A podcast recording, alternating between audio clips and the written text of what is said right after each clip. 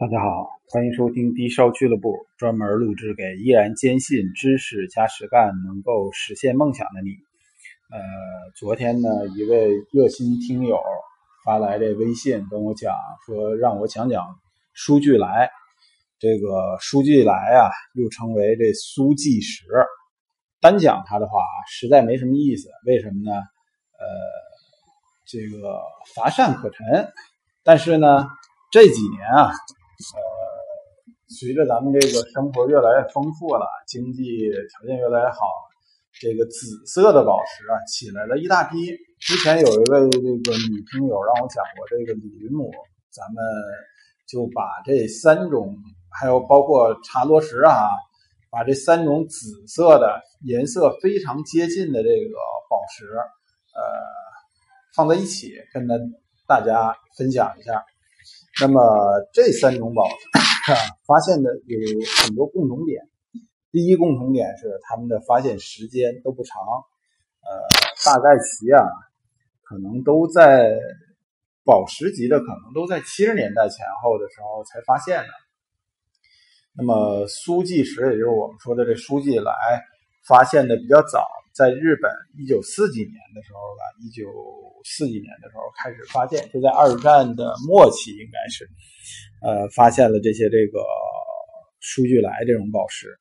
它的主要成分呢，是一种这个硅铁锂钠石，它的矿物名称是，呃，它的紫色非常的鲜艳凝重，类似于什么呢？它的那个颜色，这三种宝石中啊，我觉得个人最喜欢的。是苏纪时的这种颜色，呃，它的颜色是比较正的那种。你从那个颜料盒里拿出来那个，呃，青莲，青莲这个颜色的这个颜色，而它的那种表面光泽吧，是一种蜡状到油脂状的这种光泽。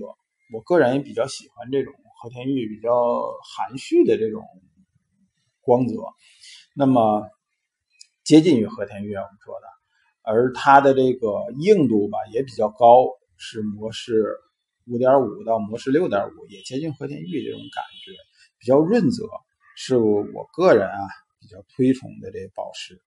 这三种宝石里面，相对来说啊，这个李云母，也就是我们说的丁香紫玉，呃，它的硬度最低，它是一种紫色的粉末状的聚合物，呃。它的硬度也就是在模式硬度二到三之间，那么紫的颜色比较漂亮，但是呢很呆板，缺乏这种这个润泽的光泽。而这个至于紫龙晶，也就是我们说的茶多石啊，你看这种越是这种就是相对来说价位低廉的、认可度比较低的、缺乏历史的这种宝石。呃，它的名字其实起的越多越杂越乱。这茶罗石啊，大概起也是七十年代末在前苏联境内发现的。它的硬度是模式六左右。那么它为什么叫紫龙晶呢？呃，很大一个成分就是它的那种玻璃光泽，就接近于水晶那种玻璃光泽很强。然后呢，透明的部分特透明啊。然后它经常出现的这个状态是。有那种绞胎式的花纹，如果你接触点这种古瓷器的话，你就会发现啊，这个呃瓷器上经常出现的一种这个花纹，我们叫绞胎，呃，类似于什么呢？形象点说吧，类似于咱买那阿尔卑斯的那糖，你看那糖里面是不是有一种乳状的搅动的这种花纹啊？这是它的一个茶多石的这么一个特征。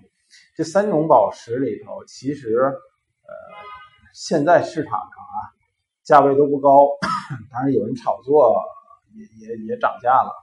另外，颜色都是这种紫紫的这种颜色，比较紫的这种颜色。呃，个人认为吧，如果喜欢的话，可以买少量的这种这个宝石作为这个标本，但是。不宜长期佩戴，不宜长期保存。这三种宝石，首首先来讲，质地都是比较松脆，容易出问题的。尤其是这个呃丁香紫玉这个东西，呃非常非常的软。另外还有一点就是，呃，这三种宝石经常出现一些，由于它们的质地很混杂的状态哈，呃，一则常出现颜色上面再加色的情况，这个它二次着色，啊，色上加色这种情况也比较普遍。另外一则就是填充、注胶这种情况也经常出现。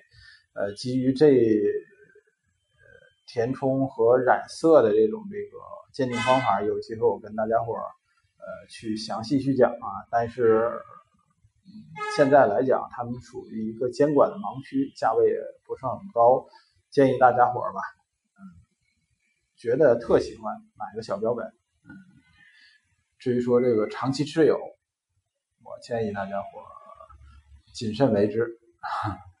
好了。再见，嗯，最后祝大家诸位老师，那个为人师长的那个教师节快乐。